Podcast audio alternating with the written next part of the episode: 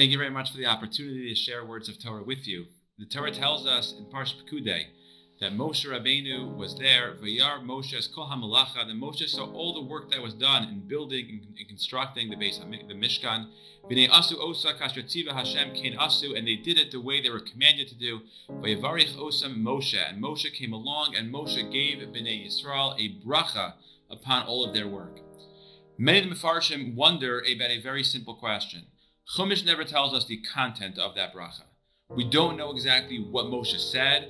We don't know exactly what Moshe's intent was. What were those words that he uttered upon the completion of the construction of the Mishkan? Rashi tells us that Moshe Rabbeinu uttered a tefillah. He razon to tishra shchina b'masei yadechem. He uttered based on a psukim in, in Sefer Tehillim that Moshe uttered the tefillah that Hashem Shechina, even though we did all the work, there is still one stage left, Hashem Shechina to come down. And Moshe Rabbeinu davened that we should be zocha, that we should merit that Hashem Shechina should come.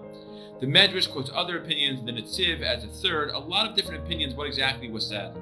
I think that there is a very simple observation that we could suggest based on a comment of the Or HaChaim. Perhaps the Torah doesn't tell us what Moshe Rabbeinu said, because often when it comes to receiving and giving a bracha, more important than just what is said is who is saying it and the mere fact that a bracha is being given.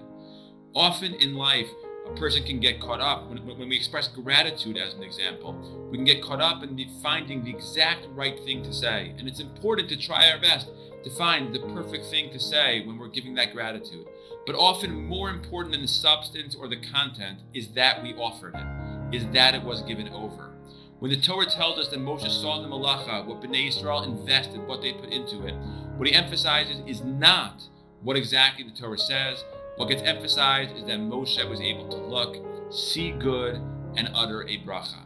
And often in life, that becomes one of the most important things that we can do to identify the work of others, to see what they did, and to give them a bracha. The precise details sometimes we don't always get it right, but to give a bracha, to be a person associated with it, is often of paramount importance, is often the most significant.